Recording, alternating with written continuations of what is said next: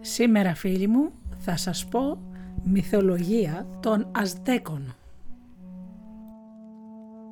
Πολύ μεγάλοι πολιτισμοί που ανακαλύφθηκαν κάπου στο 1520 με 21 όταν έγινε η κατάκτηση του Μεξικού και έγινε γνωστός ο πολιτισμός τους. Ας ξεκινήσουμε από τους Αζτέκους. Για τους Αζτέκους η δημιουργία είναι το αποτέλεσμα συμπληρωματικής αντίθεσης και σύγκρουσης. Όπως περίπου ένας διάλογος μεταξύ δύο ατόμων, έτσι και η αλληλεπίδραση και η ανταλλαγή μεταξύ αντιθέτων αποτελούν δημιουργική πράξη. Η έννοια της αλληλοεξαρτώμενης αντίθεσης προσωποποιείται στη σπουδαία δημιουργό θεότητα ο Μετεότλ, θεό της διαδικότητας που κατοικεί στον ανώτερο 13ο ουρανό του Ομογιοκάν, τόπου της διαδικότητας. Έχοντας τόσο την αρσενική όσο και τη θηλυκή δημιουργική ικανότητα, το Ομετεότλ αναφερόταν και ως ζευγάρι το Νακατεκούτλι και το Νακασιχουάτλ, κύριος και κυρία της ύπαρξής μας. Μολονότι το Ομοτεότλ αποτελεί την υπέρτατη πηγή των πάντων, οι απόγονοι του, δηλαδή οι κατώτερες αλλά ισχυρές θεότητες, είναι που επιτελούν τις πράξεις της δημιουργίας. Εφόσον οι άνθρωποι είναι προϊόντα ή γεννήματα αυτών των νεότερων θεών, το ομοτεότλ είναι κάτι σαν τον παππού και τη γιαγιά μας. Ίσως για αυτόν τον λόγο και για να φανούν οι αρχαίγονες καταβολές του, το ομετεότλ συχνά απεικονίζεται σαν ένα ηλικιωμένο πλάσμα με κρεμασμένη την κάτω γνάθο. Ωστόσο, η μεγάλη ηλικία δεν είναι συνώνυμο της αδυναμίας και οι Αζδέκοι όπως και άλλοι μεσοαμερικανοί λαοί θεωρούσαν ότι τα άτομα αποκτούν περισσότερη δύναμη ζωής καθώς γερνούν. Δύο τα παιδιά του ο Μετεότλ. Ο Κετζαλκοάτλ και ο Τεσγατλικόπα διαδραματίζουν ιδιαίτερο ρόλο στην αζτεκική μυθολογία της δημιουργίας. Άλλοτε σύμμαχοι και άλλοτε εχθροί, οι δυο τους δημιουργούν τους ουρανούς και τη γη. Ο Κετζαλκοάτλ, το φανταχτερό ερπετό, ταυτίζεται συχνά με το νερό, τη γονιμότητα και κατ' επέκταση την ίδια τη ζωή. Μια μορφή του Κετζαλκοάτλ, ο Εχεκάτλ, είναι ο Θεός του ανέμου που εμφανίζεται στην αναπνοή των ζωντανών πλασμάτων και την άβρα που φέρνει τα ζωογόνα σύννεφα της βροχής. Ενώ ο Κετζαλκοάτλ απεικονίζεται γενικά ως αγαθοεργός πολιτισμικός ήρωας που ταυτίζεται με την ισορροπία, την αρμονία και τη ζωή, ο Τεζατλιπόκα αντιπροσωπεύει τη σύγκρουση και την αλλαγή. Μεταξύ των πολλών αζτεκικών ονομάτων για αυτό το τρομακτικό «ον» συγκατελέγονται ο εχθρός και αυτός του οποίου είμαστε σκλάβοι. Το όνομα Τεζκατλιπόκα σημαίνει καθρέφτης που καπνίζει και αυτός ο Θεός εμφανίζεται συνήθως με έναν καθρέφτη από οψιδιανό γεμάτο καπνό στο πίσω μέρος του κεφαλιού του και άλλον έναν στη θέση του ενός ποδιού του. Ο καπνός του καθρέφτη ίσως υπονοεί το μαύρο γυαλί από οψιδιανό, αλλά επίσης τονίζει τη μυστηριώδη φύση του Θεού που διαρκώς αλλάζει μορφή σαν νεφελώδης ομίχλη.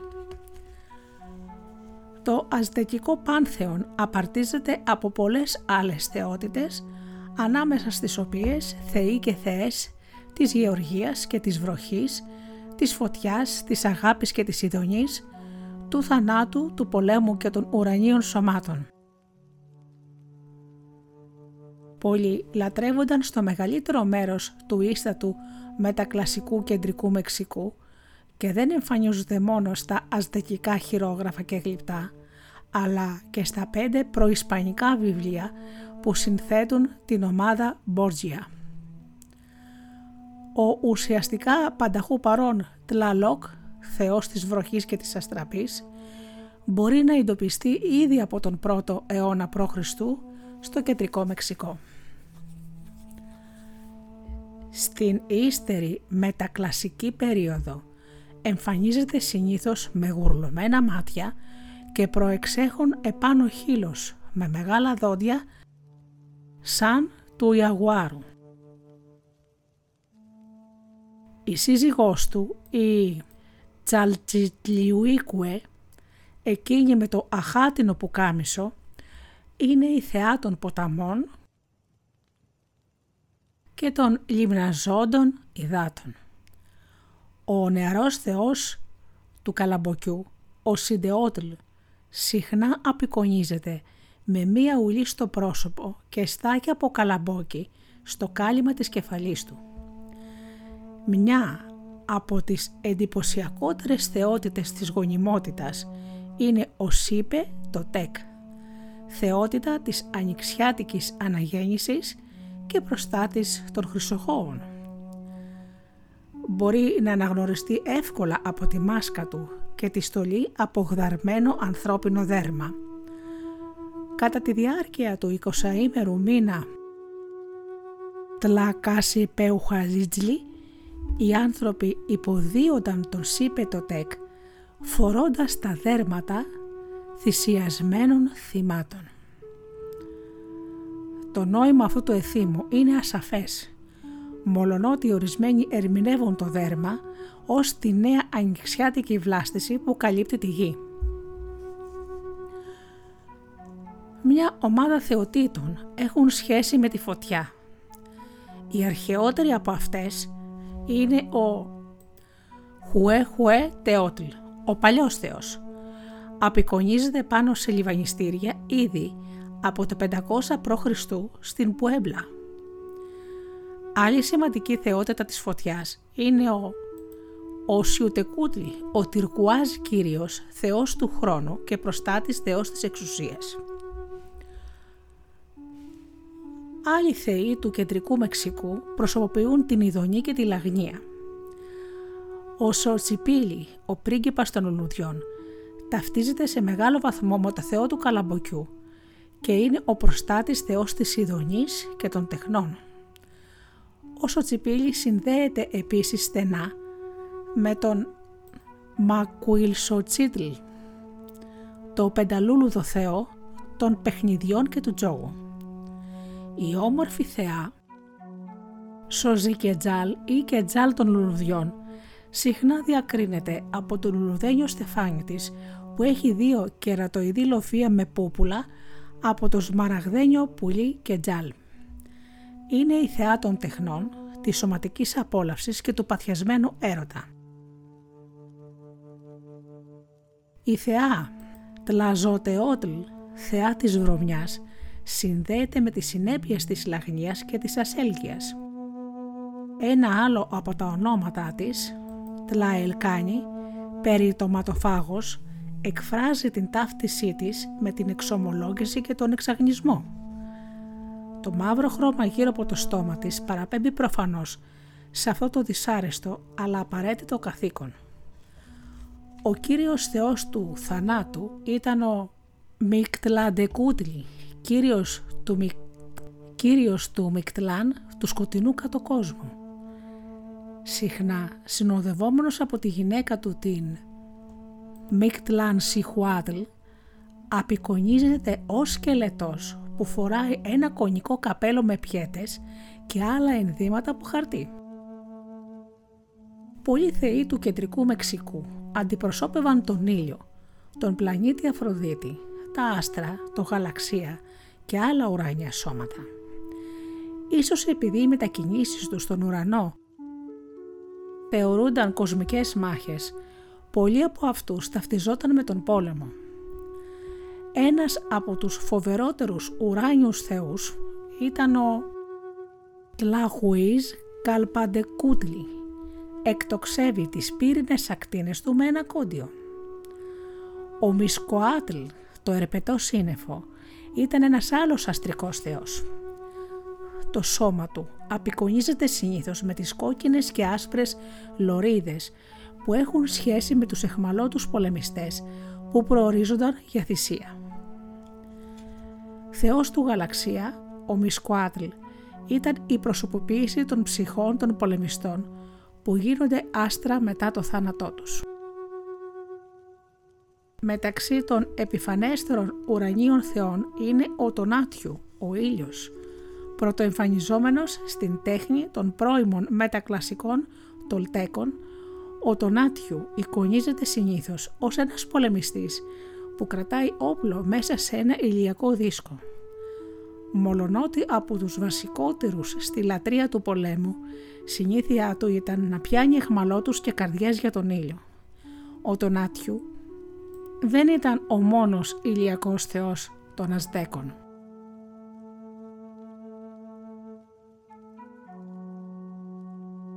Όπως η Μάγια και άλλοι μεσοαμερικανικοί λαοί, οι Αζτέκοι πίστευαν ότι υπήρξαν άλλοι κόσμοι πριν από το δικό μας. Σύμφωνα με τους Αζτέκους υπήρχαν τέσσερις προηγούμενοι κόσμοι ή ύλοι ο κάθε ένας από τους οποίους πήρε το όνομά του από μία χρονολογία στον κύκλο των 260 ημερών και ταυτίστηκε με μία συγκεκριμένη θεότητα και φυλή ανθρώπων. Εκτός από το ημερολογιακό του όνομα, κάθε ήλιος ήταν συνδεδεμένος με τη γη, τον άνεμο, τη φωτιά ή το νερό. Κάθε ένα από τα τέσσερα στοιχεία έχει σχέση όχι μόνο με τη φύση και τη σύνθεση του κόσμου του, αλλά και με την καταστροφή του. Έτσι για παράδειγμα, ο γιος της γης, Νάχουι, ο Σελότλ, τέσσερα Ιαγουάρος, καταστρέφεται από Ιαγουάρους πλάσματα στενά συνδεδεμένα με τη γη και τον κάτω κόσμο. Οι μορφές των Τεζκατλιπόκα και των Κετζαλκοάτλ κυριαρχούν τους τέσσερις ήλιους σαν οι πολλαπλές δημιουργίες και καταστροφές να ήταν αποτέλεσμα της κοσμικής μάχης μεταξύ των δύο αυτών μεγάλων αντιπάλων. Εκτός από τις αναπαραστάσεις στην αρχαία αζτεκική γλυπτική εμφανίζονται περισσότερες από 10 εκδοχές αυτού του μύθου και στις απικιακές πηγές. Αν και τα απικιακά γραπτά δεν συμφωνούν στη διάταξη των διαφόρων ήλιων, δύο από τις παλιότερες και σημαντικότερες ιστορία αντελώς Μεξικάνους πορσούς πιντούρας και η Λεϊέντα ντελώς Σόλες έχουν την ίδια διάταξη όπως εμφανίζεται και στα αστεκικά μνημεία. Η ακόλουθη εκδοχή προέρχεται από αυτά τα μείζωνα κείμενα. Στον 13ο ουρανό, το ζευγάρι των δημιουργών γεννά τέσσερις γιους. Ο πρώτος είναι ο κόκκινος Τεζκάτλιπόκα, ο δεύτερος ήλιος είναι ο μαύρος Τεζκάτλιπόκα. Είναι αυτός που αντιστοιχεί στο γνωστό Τεζκάτλιπόκα της αζτεκικής μυθολογίας. Ο τρίτος ήλιος είναι ο Κετζάλ Κοάτλ και ο τέταρτος ο Χουίτζι Λοπόχτλι είναι ο προστάτης θεός των Αζδέκων. Μαζί τα τέσσερα αυτά αδέλφια δημιουργούν τη φωτιά, τους ουρανούς, τη γη, τη θάλασσα και τον κάτω κόσμο. Το πρώτο ανθρώπινο ζευγάρι και το ιερό ημερολόγιο. Ο μαύρος Τεσγκάτ Λιπόκα εξουσιάζει τον πρώτο κόσμο, τον ήλιο της γης, όπου ζει μία φυλή γιγάντων.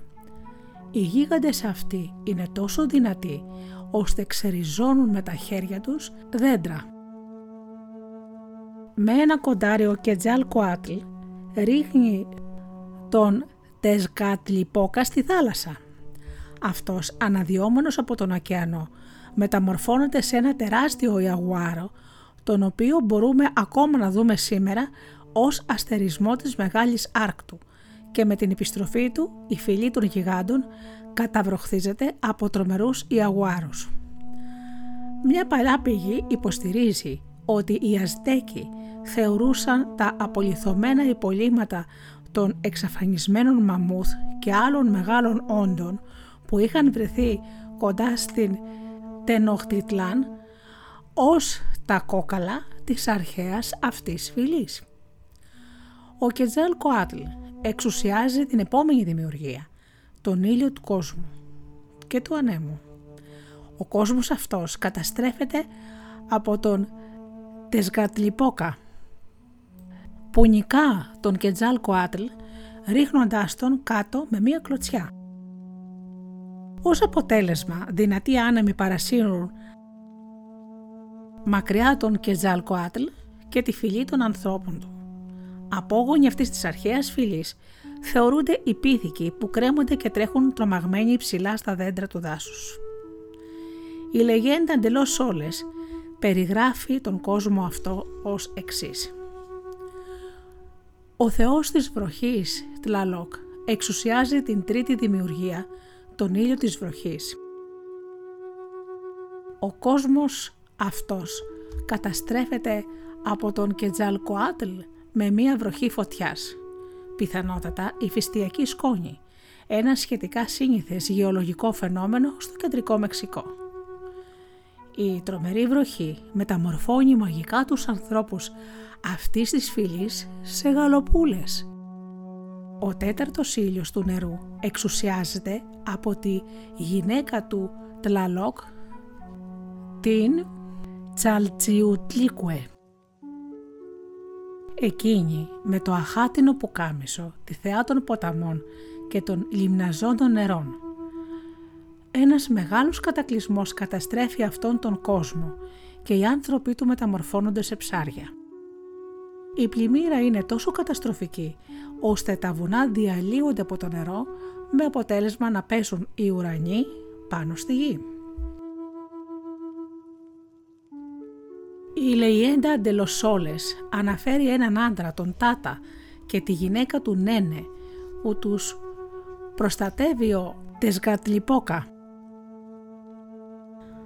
Αποτελώντας την εκδοχή του νέου κόσμου για τον Νόη και τη γυναίκα του, γλιτώνουν από τον κατακλυσμό κρυμμένοι μέσα στην κουφάλα ενός δέντρου.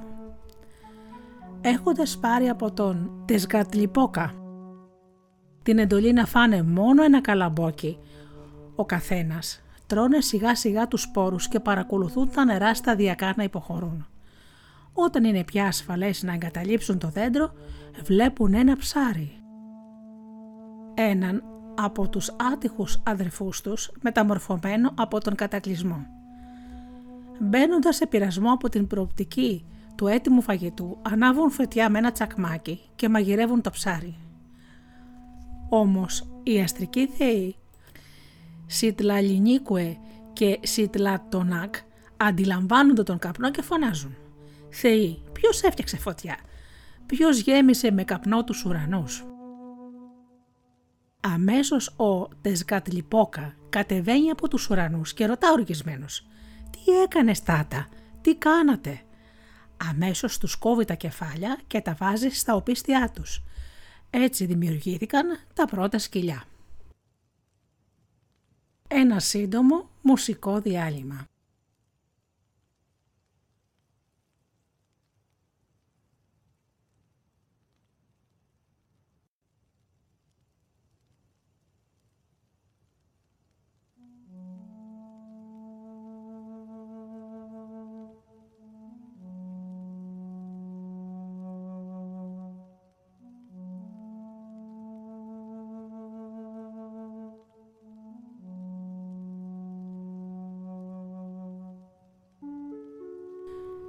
Η παλινόρθωση του ουρανού και της γης.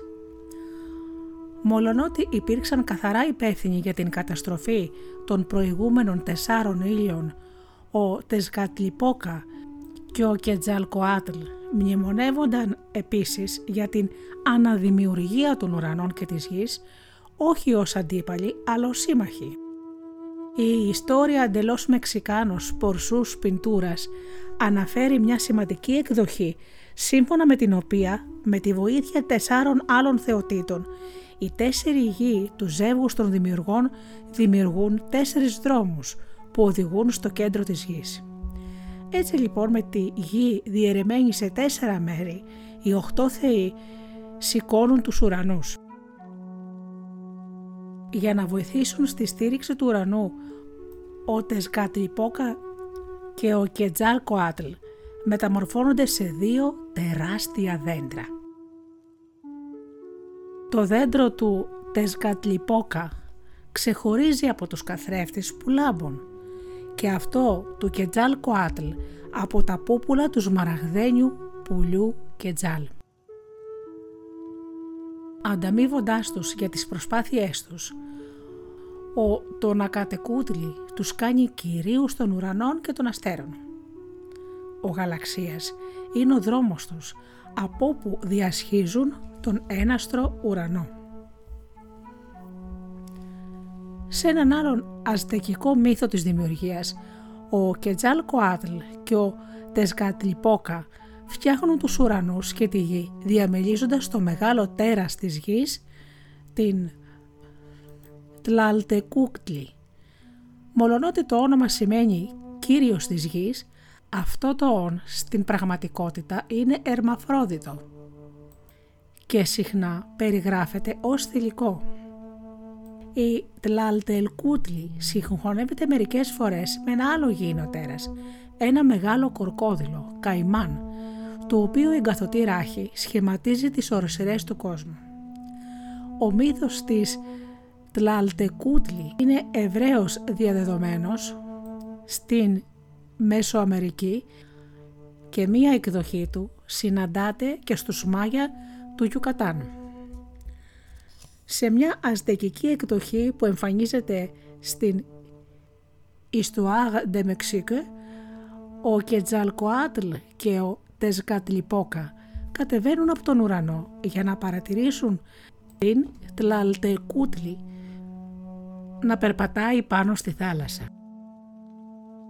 Είναι τόσο μεγάλη η επιθυμία της για σάρκα, ώστε δεν έχει μόνο ένα τεράστιο σαγόνι, αλλά και στόματα στους σαγόνες, τα γόνατα και σε άλλες κλειδώσεις. Ο Κετζαλκοάτλ και ο Τεσκατλιπόκα συμφωνούν ότι η δημιουργία δεν μπορεί να ολοκληρωθεί με ένα τόσο τρομακτικό πλάσμα να τους ενοχλεί. Για να δημιουργήσουν λοιπόν τη γη, ο Κεζαλκοάτλ και ο Τεσγατλιπόκα μεταμορφώνονται σε δύο μεγάλα ερπετά. Το ένα φίδι αρπάζει το αριστερό χέρι και το δεξί πόδι της Τλαλτεκούτλι και το άλλο το δεξί και το αριστερό πόδι. Έτσι σκίζουν το τέρας στα δύο. Τότε το πάνω μέρος του σώματός της σχηματίζει τη γη, το άλλο μισό το πετούν για να γίνουν οι ουρανοί.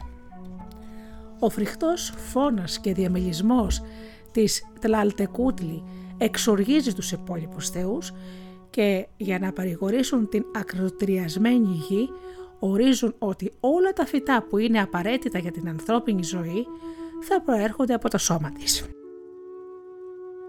Από τα μαλλιά της δημιουργούνται δέντρα, λουλούδια και βότανα και από το δέρμα της το γρασίδι και τα μικρότερα λουλούδια. Τα μάτια της είναι η πηγή των πηγαδιών, των πηγών και των μικρών σπηλαίων. Το στόμα της των μεγάλων ποταμών και σπηλαίων και η μύτη της των οροσυρών και των παιδιάδων. Μερικές φορές η θεά γη ακούγεται ακόμη τη νύχτα να ουρλιάζει για αίμα και καρδιές ανθρώπων. Τελικά, μόνο θυσιασμένη σάρκα και αίμα μπορεί να απαλύνει και να ερεμήσει αρκετά την θεά, ώστε να συνεχίζει να παράγει τους απαραίτητους για την ανθρώπινη ζωή καρπούς.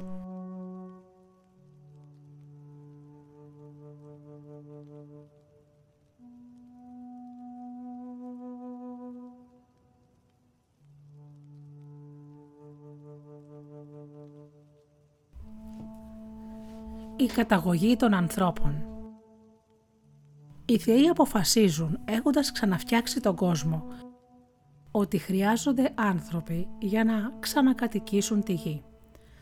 Αρκετά απικιακά κείμενα περιγράφουν τη δημιουργία της τωρινής φυλής των ανθρώπων.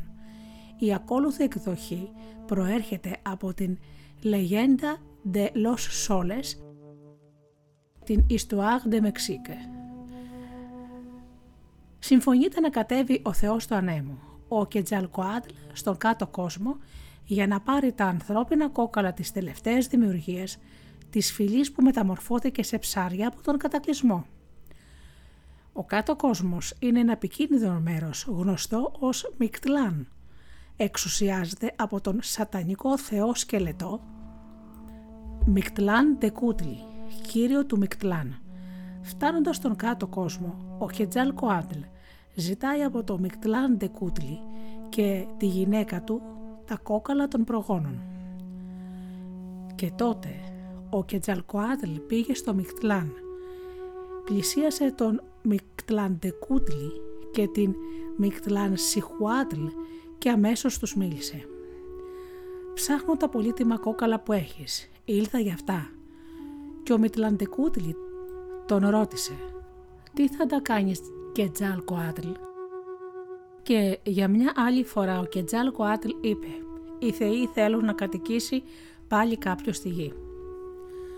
Ο πονηρός θεός του θανάτου συμφωνεί να παραδώσει τα κόκαλα με τον όρο ότι ο Κετζάλ Κοάτλ θα μπορέσει να εκπληρώσει ένα φαινομενικά απλό στόχο. Λέει στον Κετζάλ Κοάτλ να κάνει το γύρο του βασιλείου του κάτω κόσμου τέσσερις φορές, παίζοντας μία τρομπέτα φτιαγμένη από κοχύλι. Ωστόσο, αντί για τρομπέτα, ο Μικτλαντεκούτλι δίνει στον Κετζάλ Κοάτλ ένα απλό κοχύλι χωρίς τρύπες. Χωρίς να ξεγελαστεί ο Κετζάλ Κοάτλ, καλεί σκουλίκια να ανοίξουν τρύπες στο κοχύλι και μέλισσες να μπουν στην τρομπέτα και να την κάνουν να ηχήσει. Ω έμβλημα της εξουσίας του πάνω στον άνεμο και τη ζωή, ο Κετζάλ Κοάτλ απεικονίζεται συχνά να φοράει το κοχύλι κόσμημα του ανέμου στο στήθος του. Ακούγοντας το κοχύλι να έχει, ο Μικτλαντεκούτλι επιτρέπει αρχικά στον Κετζάλ Κοάτλ να πάρει τα κόκαλα της τελευταίας δημιουργίας, αλλά αλλάζει γρήγορα γνώμη. Ωστόσο, ο Κετζάλ Κοάτλ για άλλη μια φορά περνάει σε πονηριά τον Μικτλαντεκούτλι και τους υπηκόους του και ξεφεύγει με τα κόκαλα. Τότε οργισμένος ο Μικτλαντεκούτλι διατάζει τους ακολούθους του να σκάψουν ένα βαθύ πηγάδι.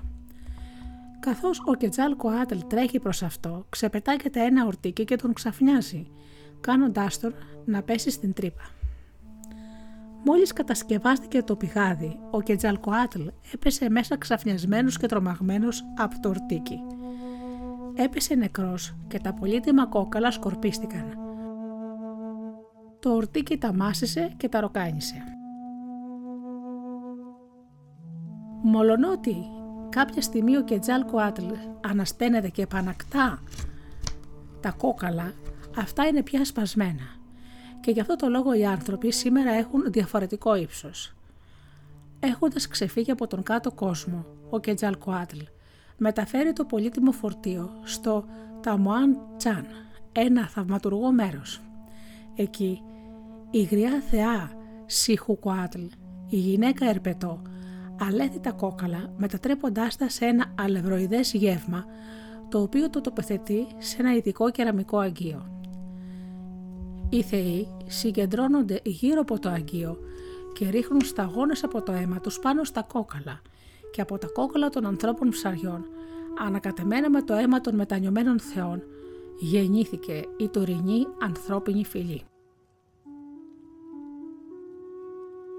η προέλευση του καλαμποκιού. Αν και οι άνθρωποι επέστρεψαν στην επιφάνεια της γης, χρειάζονταν ακόμη φαγητό για να τους συντηρεί και να τους δίνει δύναμη. Παρόλο που υπάρχουν αρκετοί μύθοι που περιγράφουν την προέλευση του καλαμποκιού και άλλων καλλιεργήσιμων φυτών, ένας από τους σημαντικότερους εμφανίζεται στη λεγέντα «De los Soles». Εκδοχές αυτού του μύθου είναι ακόμα και σήμερα δημοφιλής σε πολλές περιοχές στο Μεξικό και τη Γουατεμάλα. Αφού δημιούργησαν τους ανθρώπους στο Ταμοαντσάν, όλοι μαζί οι θεοί αναζητούν το μελλοντικό τους φαγητό. Ο Κετζάλ Κουάτλ βλέπει ένα κόκκινο μυρμήγκι να κουβαλάει ένα κόκο καλαμποκιού και το ρωτάει πού βρήκε αυτό το θαυματουργό φαγητό; Το μυρμήγκι αρνείται να του πει, αλλά εξαναγκάζεται από τις απειλές να δεχτεί να οδηγήσει τον Κετζάλ Κουάτλ στην πηγή. Το όρος τον Ακατεπέτλ, το βουνό της τροφής. Μεταμορφωμένος σε μαύρο μυρμήγκι, ο Κετζάλ Κουάτλ περνάει μέσα από το στενό άνοιγμα και ακολουθεί το κόκκινο μυρμήγκι μέσα στο πέτρινο βουνό σε ένα θάλαμο γεμάτος σπόρους και καρπό. Παίρνοντας μερικούς κόκκους καλαμποκιού, ο Κετζαλκοάτλ επιστρέφει στο Ταμοαντσάν. Οι θεοί μασούν το καλαμπόκι και βάζουν τον πολτό στα σώματα των νηπίων ανθρώπων για να τους δώσουν δύναμη. Έπειτα ρωτούν «Τι θα κάνουμε με το τον Ακατέπλ» ο Κετζάλ Κοάτλ τυλίγει ένα σκηνή γύρω από το βουνό και προσπαθεί να το πάρει μαζί του. Όμως το βουνό είναι πολύ μεγάλο και δεν μπορεί να το σηκώσει. Έπειτα, το γυραιό ζεύγος των μάντιων, ο Χομόκο και Σιπακτονάλ, τραβούν κλήρους για να αποφασίσουν πώς θα πάρουν τους σπόρους του τον Ακατεπέτλ και το ζεύγος λέει ότι ο άρρωστος θεός Ναναχουατζίν πρέπει να σπάσει το βράχο της τροφής ώστε με τη βοήθεια των τεσσάρων κατευθυντήριων θεών της βροχής και της αστραπής, του μπλε, του άσπρου, του κίτρινου και του κόκκινου τλαλόκ, ο Νανοχουατζίν, να ανοίξει στα δυο το, τον Ακατεπέτλ, κάνοντας έτσι τους κόκκους του καλαμποκιού και τους άλλους σπόρους να σκορπιστούν προς όλες τις κατευθύνσεις. Οι τλαλόκ γρήγορα αρπάζουν τους σπόρους του άσπρου, μαύρου, κίτρινου και κόκκινου καλαμποκιού, καθώς και τους σπόρους του φασολιού και των άλλων φαγώσιμων φυτών. Έχοντας πάρει τους σπόρους του τον Ακατεπέτλ, οι Τλαλόκ είναι πραγματικοί διαθέτες δημητριακών καθώς και της βροχής.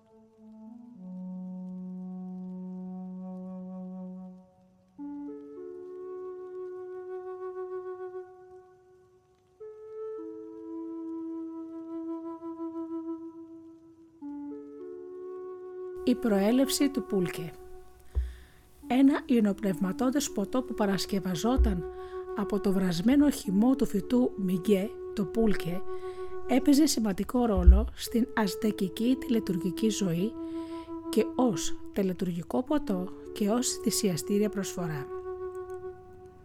Το πούλκε το έπιναν συχνά σε δεξιώσεις και γιορτές, μολονότι η δημόσια μέθη αποδοκιμαζόταν έντονα κυρίως για όσους είχαν αριστοκρατική καταγωγή.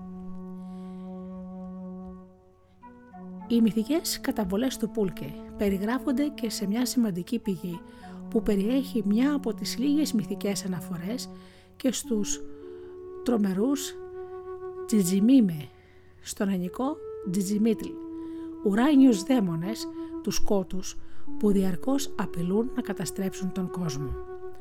Αυτοί οι νυχτηρινοί δαίμονες, συχνά θηλυκοί, είναι τα άστρα που πολεμούν τον ήλιο κάθε αυγή και ηλιοβασίλεμα. Αν και οι άνθρωποι προμηθεύτηκαν σπόρους από τους οποίους θα έφτιαχναν φαγητό, δεν υπήρχε στη ζωή τους κάτι που να τους εμπνέει ευχάριστηση και χαρά; Οι θεοί αποφασίζουν ότι χρειάζεται κάτι που να τους κάνει τους ανθρώπους να τραγουδούν και να χορεύουν. Ο Κετζαρκοάτλ κρίνει ότι ένα υνοπνευματώδες ποτό θα φέρει ευχαρίστηση στη ζωή των ανθρώπων και θυμάται την Μαγιαχουέλ, την όμορφη θεά του Μιγκέ που ζει στον ουρανό με την τρομακτική Τζιτζιμίτλ, τη γιαγιά της. Βρίσκοντας την Παρθένο Μαγιαχουέλ να κοιμάται, ο Κετζάλ Κοάτλ την ξυπνάει και πείθει τη θεά να κατέβει μαζί του στη γη. Ύστερα ενώνονται σχηματίζοντας ένα μεγάλο διχαλωτό δέντρο με τον Κετζαλκοάτλ να αποτελεί το ένα κλαδί και τη Μαγιαχουέλ το άλλο.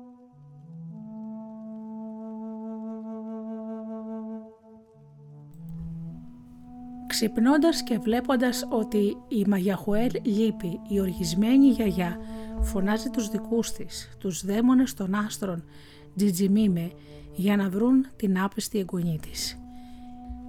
Οι οργισμένοι Τζιτζιμίμε ορμούν από τον ουρανό στο δέντρο που έχουν κρυφτεί ο Κετζαλκοάτλ με την Μαγιαχουέλ.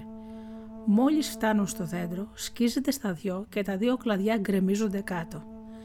Η γιαγιά Τζιτζιμίτλ αναγνωρίζει το κλαδί της Μαγιαχουέλ και σπάζοντάς το άγρια δίνει μέρη της εγγονής της σε όλους τους άλλους Τζιτζιμίμε για να τα καταβροχθήσουν. Όμως το κλαδί του Κετζαλκοάτλ αφήνεται ανέγκυκτο και ανέπαφο και όταν οι Τζιτζιμίμε επιστρέφουν στον ουρανό, ο Κετζαλκοάτλ παίρνει πάλι την πραγματική του μορφή. Μαζεύοντας λυπημένος τα ροκανισμένα κόκαλα της Μαγιαχουέλ, ο Κετζαλκοάτλ τα θάβει στη γη και από αυτόν τον απλό τάφο ξεφυτρώνει το πρώτο φυτό μίγκε η θαυμαστή πηγή του Πούλκε.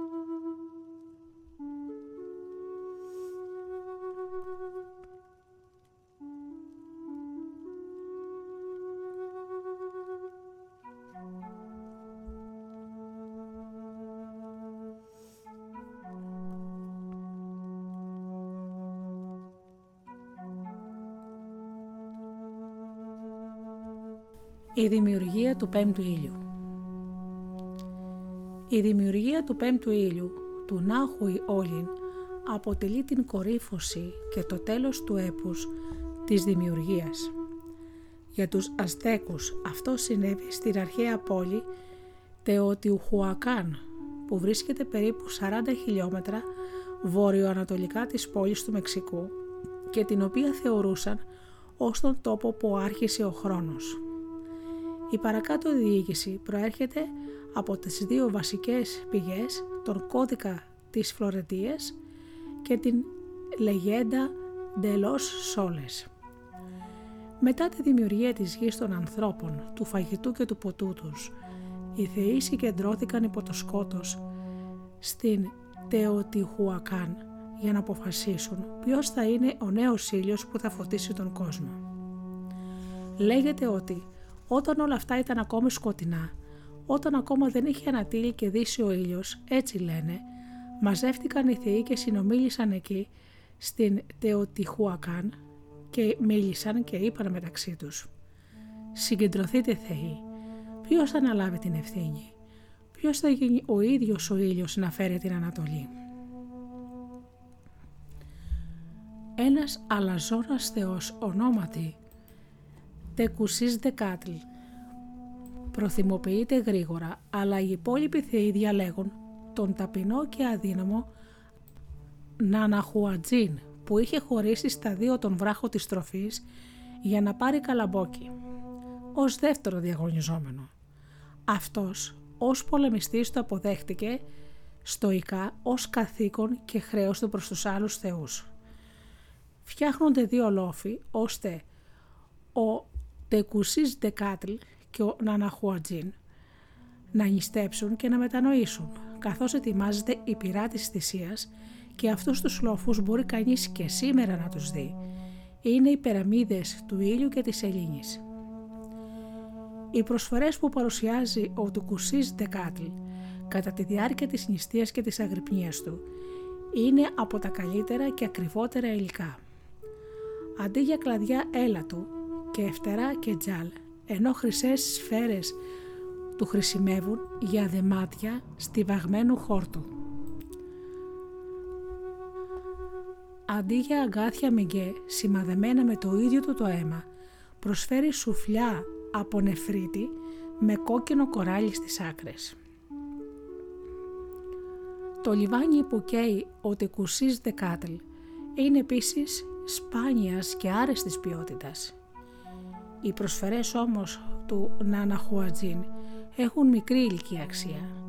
Για κλαδιά ελάτου και μπάλες χόρτου χρησιμοποιεί δεμάτια με καλάμια και προσφέρει αληθινά αγκάθια μηγκέ με το αίμα του. Για λιβάνι και η καρκάδια πληγών από το σώμα του. Τα μεσάνυχτα μετά από τέσσερις μέρες αγρύπνιας οι θεοί ντύνουν τους δυο και ενώ ο Τεκουσής Δεκάτλ ντύνεται πλούσια, ο Ναναχουατζίν φοράει μόνο χάρτινα ενδύματα. Οι θεοί τότε περικυκλώνουν τη μεγάλη πυρά της θυσίας που καίει για τέσσερις μέρες και τώρα τρομακτικά καυτή. Στεκόμενοι κατά μήκος των δύο πλευρών της πυράς, οι θεοί ζητούν από τον Τεκουσής Δεκάτλ να πηδήξει μέσα στις φλόγες. Ο Τεκουσής Δεκάτλ τρέχει προς την πυρά, όμως η ζέστη και καυτές φλόγες τον τρομοκρατούν και διστάζει. Δοκιμάζει άλλη μια φορά και πάλι τον σταματάει η φωτιά. Τέσσερις φορές τρέχει προς τη φωτιά, αλλά κάθε φορά δηλιάζει και σταματάει. Τελικά οι θεοί φωνάζουν τον Ναναχουατζίν, που αμέσως τρέχει και πηδάει στη φωτιά. Και ο Ναναχουατζίν, τολμώντας ευθύς αμέσως, αποφασισμένος, σίγουρος, σκλήρινε την καρδιά του και έκλεισε σφιχτά τα μάτια του. Δεν φοβόταν, δεν κοντοστάθηκε, δεν δίστασε τρομαγμένος, δεν γύρισε πίσω. Αμέσως όρμησε γρήγορα στη φωτιά, μια για πάντα πήγε. Εκεί κάηκε. Το σώμα του τριζοβολούσε και τσιτσίριζε. Βλέποντας τον ηρωικό θάνατο του Ναναχουατζίν, ο Τεκουσής Δεκάτλ τον ακολουθεί στις φλόγες και πεθαίνει και μετά από αυτόν ο αετός και ο Ιαγουάρος ορμούν επίσης την πυρά. Οι άκρες των φτερών του αετού μαυρίζουν και το δέρμα του Ιαγουάρου γεμίζει μαύρες βούλες. Για την γενναιότητά τους στην Τεοτιχουακάν, ο αετός και ο Ιαγουάρος έγιναν τα δύο μεγάλα στρατιωτικά παράσεμα των Αζτέκων πολεμιστών. Μετά από τον τρομακτικό θάνατο του Ναναχουατζίν και του Τεκουσής Δεκάτλ, οι θεοί περιμένουν και ψάχνουν να δουν πού θα μπορούσαν να ξαναεμφανιστούν. Τελικά ο ουρανός αρχίζει να κοκκινίζει προς όλες τις κατευθύνσεις. Οι θεοί περιμένουν και ρωτούν γύρω, ανυπομονώντας να δουν πού θα εμφανιστεί πρώτα ο γενναίος Ναναχουατζίν. Ορισμένοι μαντεύουν σωστά ότι ο Ναναχουατζίν θα εμφανιστεί στην Ανατολή και κοιτώντας προς εκείνη την κατεύθυνση είναι οι πρώτοι που τον βλέπουν να αναδύεται. Όχι πια άρρωστος και ταπεινός. Ο Ναναχουατζίν επιστρέφει ανατέλλοντας ως τον Άτιου, ο πύρινος θεός του ήλιου, του οποίου οι ακτίνες ξεχύνονται προς όλες τις κατευθύνσεις και όταν ο ήλιος άρχισε να ανατέλει, όταν σηκώθηκε ψηλά, φαινόταν να είναι κόκκινος. Συνεχώς μετακινούταν από τη μια μεριά στην άλλη. Ήταν αδύνατο να κοιτάξει κανείς το πρόσωπό του. Τυφλωνόταν από το φως. Σύντομα σηκώνεται και ο Τεκουσής Δεκάτλ στην Ανατολή, το ίδιο φωτεινός με τον Τονάτιου. Μοιάζουν τόσο πολύ οι δυο τους που οι θεοί φοβούνται μήπως ο κόσμος γίνει πολύ φωτεινός. Ένας από τους θεούς τρέχει και πετάει ένα κουνέλι στο πρόσωπο του Τεκουσής Δεκάτλ. Έτσι λοιπόν, πληγωμένο το πρόσωπο του φεγγαριού είναι λιγότερο φωτεινό από του ήλιου και όταν έχει πανσέλινο μπορεί ακόμα να δει κανείς το κουνέλι καθισμένο στο πρόσωπο της Ελλήνης. Μολονότι έτσι εμφανίζονται ο ήλιος και η σελήνη, δεν ακολουθούν τις πορείες τους, αλλά αντίθετα αιωρούνται ακίνητα στον ουρανό. Ο Τονάτιου απαιτεί την υποταγή και το αίμα των άλλων θεών για να κινηθεί. Οργισμένος από αυτή την αλαζονία, ο θεός του Αυγερνού, ο γνωστός ως Τλαχουίζ Καλπαντεκούτλι κύριος της αυγής ρίχνει ένα βέλος στον ήλιο. Το βέλος όμως αστοχεί και ο ήλιος ρίχνει το δικό του βέλος στον αυγερινό τρυπώντας τον στο κεφάλι. Τη στιγμή αυτή ο κύριος της αυγής μεταμορφώνεται στο θεό της πέτρας και του ψύχους, τον Ιτζλακολιούκι και γι' αυτό κάνει πάντα κρύο την ώρα της Ανατολής. Οι θεοί τελικά συμφωνούν ότι πρέπει να θυσιαστούν για να κάνουν τον ήλιο να κινηθεί. Μεθοδικά ο Κετσακοάτλ κόβει και βγάζει την καρδιά κάθε θεού με ένα μαχαίρι θυσίας. Οι μανδύες και τα στολίδια των νεκρών θεών τυλίγονται σε ιερά δέματα, στη μορφή στην οποία λατρεύονται έπειτα από τους ανθρώπους. Από τον φόνο των θεών, στην Τεοτιχουακάν, δημιουργείται ο ήλιος της κίνησης, ο Νάου Όλιν. Όπως έπρεπε οι θεοί να θυσιαστούν, έτσι και οι άνθρωποι πρέπει να δίνουν τις δικές τους καρδιές και το αίμα για να εξασφαλίσουν ότι ο πέμπτος ήλιος θα συνεχίσει να ακολουθεί την πορεία του.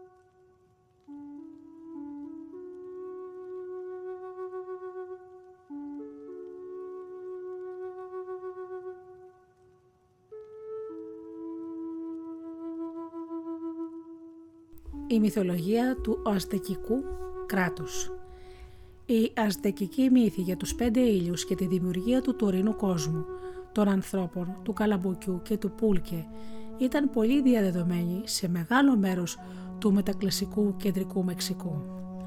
Μεγάλο μέρος αυτής της μυθολογίας είναι πολύ παλιό και πιθανότερα αναπτύχθηκε από προγενέστερες παραδόσεις της κλασικής περίοδου.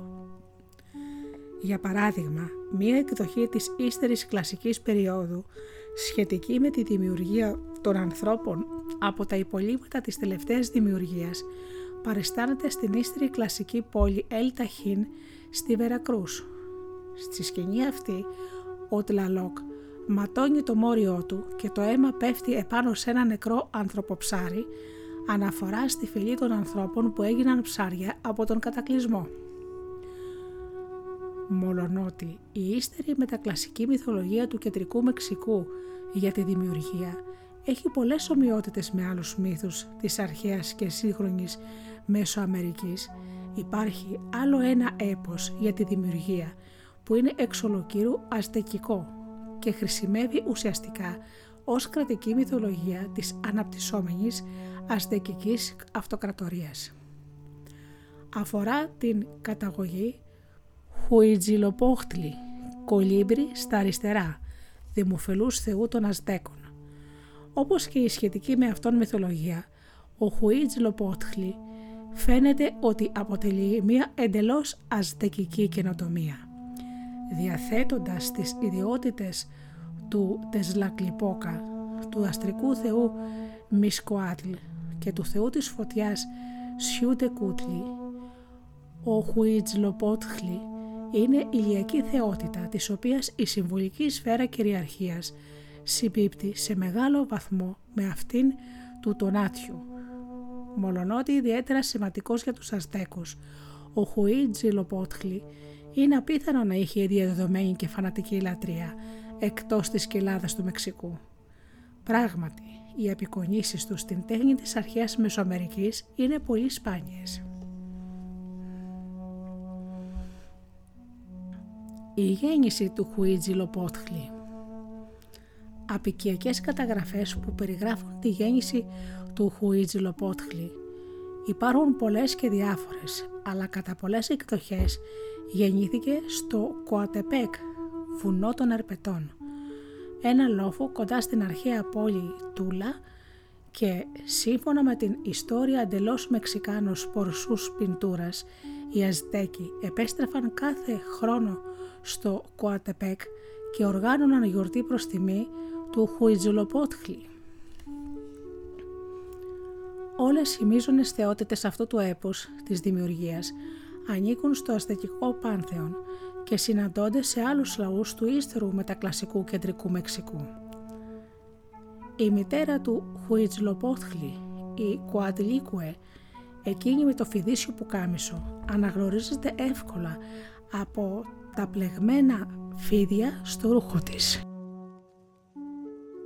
Η Κογιολχάουκη, ετεροθελής αδελφή του Χουιτζλοπότχλη, προέρχεται κατά ένα μέρος από την Τσαντίκο, μια σκοτεινή θεά της φωτιάς του κεντρικού Μεξικού.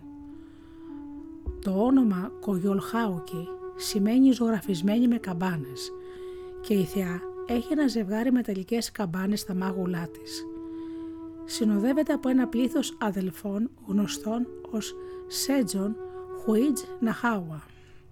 οι 400 ή αμέτρητοι νότιοι, που θεματικά σχετίζονται με τους 400 θεούς του Πούλκε της αστεκικής πίστης.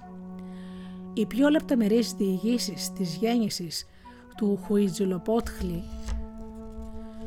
στο Κοατεπέκ υπάρχουν στα έργα του Σαγκούν. Η παρακάτω περιγραφή προέρχεται από το τρίτο βιβλίο του Φλεροντενού Κώδικα. Μια μέρα, καθώς πραγματοποιούσε μετάνοια περιφερόμενη στο Κουατεπέκ, η αγνή και ευσεβής Κουατλικούε ανακαλύπτει μία μπάλα από φτερά. Θέλοντας να κρατήσει τα πολύτιμα φτερά, η Κουατλικούε τα βάζει στη ζώνη της. Ωστόσο, όταν αργότερα ψάχνει την μπάλα, αυτή έχει εξαφανιστεί. Χωρίς εκείνη να το ξέρει, τα φτερά την έχουν αφήσει έγκυο με το σπόρο του Χουιτζιλοπότχλη.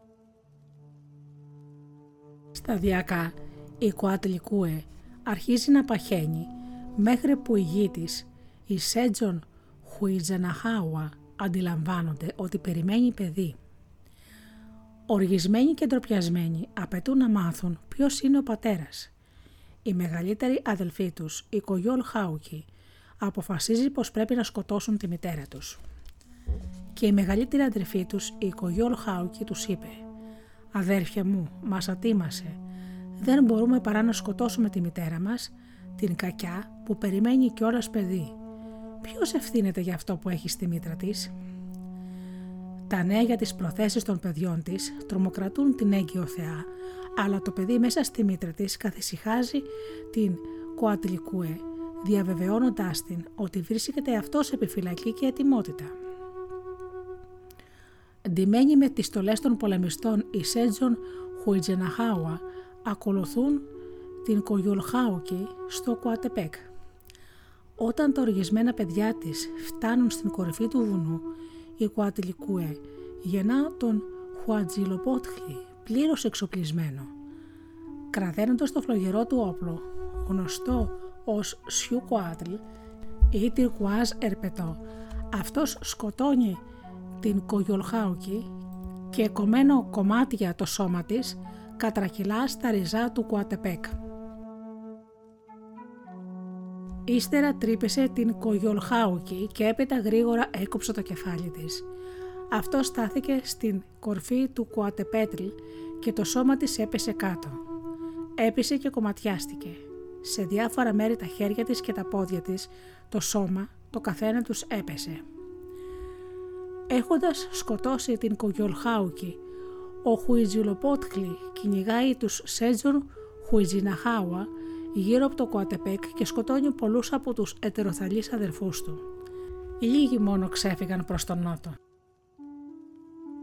Ο Έντουαρντ Ζέλερ υποστήριζε στις αρχές του αιώνα μας ότι η γέννηση του Χουιτζιλοπότχλη στο Κουατεπέκ αναπαριστά τον ανατέλλοντα ήλιο που πολεμάει τους θεούς του σκοταδιού. Με το πύρινο ερπεδό του Σιουκουάτλ, ο Χουτζιλοπότχλη είναι ο νεογέννητος ήλιος που ρίχνει τις φωτεινές του ακτίνες και είναι σαφές η Σέτζον Χουιτζιναχάουα είναι τα άστρα που κάθε ευγή νικιούνται από τον ανατέλλοντα ήλιο. Ωστόσο, η ακριβής κοσμολογική ταυτότητα της Κογιολχάουκη είναι ακόμα άγνωστη.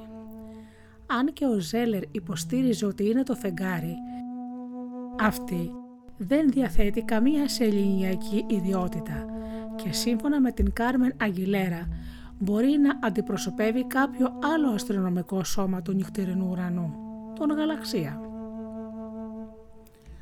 Εκτός από την κοσμολογική της σημασία, η γέννηση του Χουτζιαλοπότχλη συμβολίζει επίσης την άνοδο των Αζτέκων έναντι των ανταγωνιστών τους λαών του κεντρικού Μεξικού.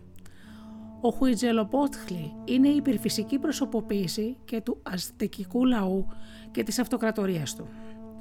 Η γέννηση αυτού του θεού εξασφάλισε τη μυθολογική βάση για την πολιτική εξάπλωση των Αζτέκων και το δικαίωμά τους να εξουσιάζουν τους ζητημένους εχθρούς τους.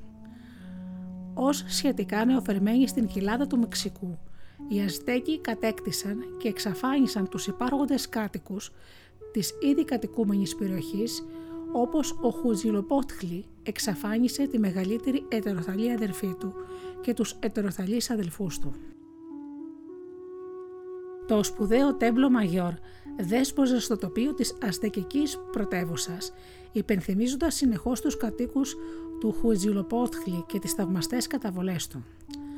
Ενώ η βόρεια πλευρά αυτού του διαδικού ναού ήταν αφιερωμένη στον Τλαλόκ, το θεό της βροχής. Το νότιο μισό ήταν κύριος ναός του Χουιτζιλοπότχλη. Σύμφωνα με ηθαγενείς και ισπανικές διηγήσεις, συχνά θυσιάζονταν εκεί εχμάλωτοι πολεμιστές.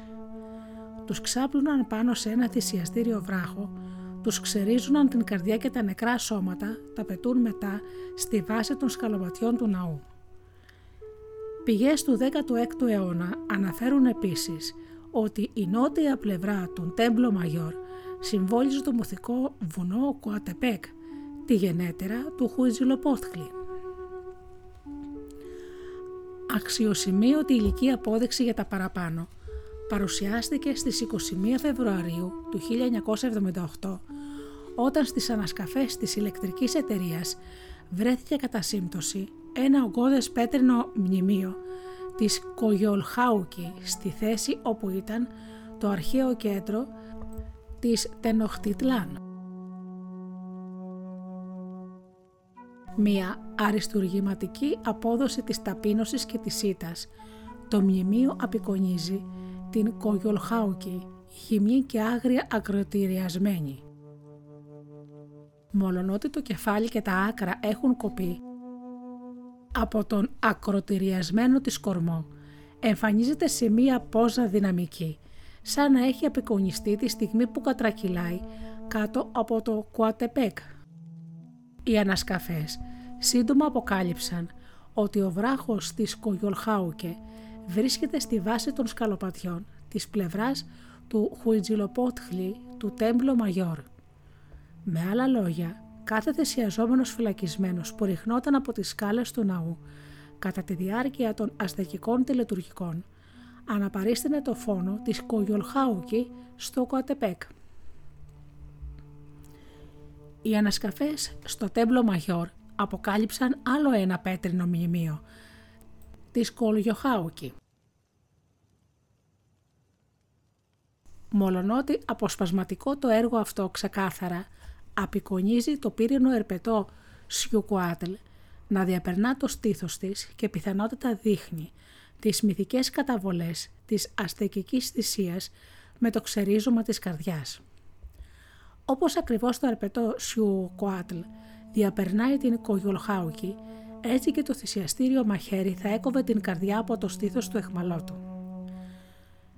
Στο πλαίσιο ενός επιβλητικού παρελθόντος αιώνων δημιουργίας κόσμων και κατακλυσμιαίων καταστροφών, ο μύθος των πέντε ήλιων παρουσιάζει τη θυσία ως απαραίτητο μέσο για τη διατήρηση της ανθρώπινης ζωής και της κοσμικής ισορροπίας.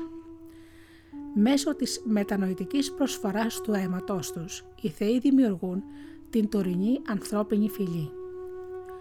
Μια ακόμα μεγαλύτερη θυσία συμβαίνει στην Τεοτιχουακάν, όπου οι θεοί πεθαίνουν για να ακολουθήσει ο ήλιος την πορεία του. Στις δικές τους πράξεις προσφοράς του αίματος και θυσίας, οι άνθρωποι απλώς ακολουθούν μία παράδοση που ξεκίνησε από τους θεούς την εποχή της δημιουργίας. Μολονότι ο μύθος των πέντε ήλιων εξασφαλίζει μία αιτιολογική βάση για μερικά από τα σημαντικότερα και τα πιο απόκριφα τελετουργικά στοιχεία του μετακλασικού κεντρικού Μεξικού, αυτό δεν είναι αρκετό για τους Αζτέκους που δεν ενδιαφέρονταν μόνο για να εξηγήσουν τις καταβολές τους και το ρόλο τους στο σύμπαν, αλλά και να ισχυροποιήσουν τη μοναδική τους θέση ως περιούσιου λαού. Γι' αυτόν τον λόγο οι Αζτέκοι ανέπτυξαν τη δική τους μυθολογία για τον προστάτη θεό τους, τον Χουιτζολοπότχλη, στην καταγωγή του οποίου ο πόλεμος είναι ένα προφανώς κεντρικό μοτίβο. Η φυγή και η τελική ήττα της Κογιολχάουκη και των Σέτζον Χουιτζιναχάουα από τον Χουιτζιλοπότχλη απεικονίζει τον νερό μύθο τις νίκες των Αζτέκων κατά των εχθρών τους. Εξασφαλίζεται έτσι μυθικά ο θεσμός της θυσίας της καρδιάς που εκτελούταν μαζικά στο τέμπλο Μαγιόρ.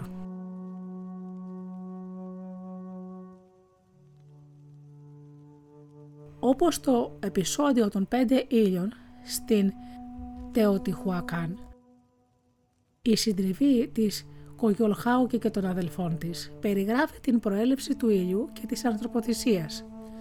Ωστόσο, ο αστεκικός αυτοκρατορικός μύθος δεν αφορά το θεό ήλιο τον Άτιου, αλλά μάλλον τον σχετικό με τον ήλιο Χουιτζιλοχπότχλη.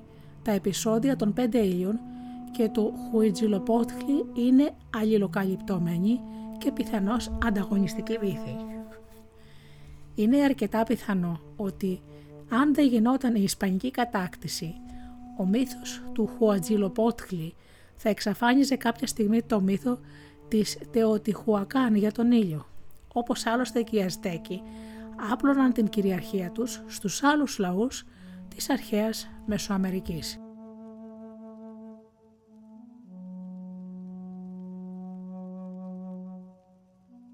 Όπως ακούσατε φίλοι μου, η μυθολογία των Αζτέκων είναι αρκετά άγρια, όπως και οι μύθοι και οι παραδόσεις τους. Οι ανθρωποθυσίες ήταν μέρος των τελετουργικών τους, διότι πίστευαν όπως ακούσατε ότι για να συνεχίσει η ζωή στο ανθρώπινο γένος πρέπει κάποιοι να θυσιαστούν. Βέβαια αυτό υπάρχει και σε άλλες εθνικότητες, όμως όχι τόσο άγρια. Αυτά λοιπόν για τους Αζτέκους και σε άλλη εκπομπή θα πω και για άλλες φυλές της Αμερικής μυθολογίες.